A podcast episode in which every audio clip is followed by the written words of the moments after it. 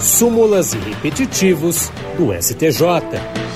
E hoje nós vamos falar sobre súmulas. A primeira sessão do Superior Tribunal de Justiça cancelou o enunciado de súmula número 343, que trata da presença de advogado no processo administrativo disciplinar. A súmula cancelada informava que é obrigatória a presença de advogado em todas as fases do processo administrativo disciplinar. A decisão será publicada no Diário da Justiça Eletrônico por três vezes em datas próximas, nos termos do artigo 123 do Regimento Interno do STJ.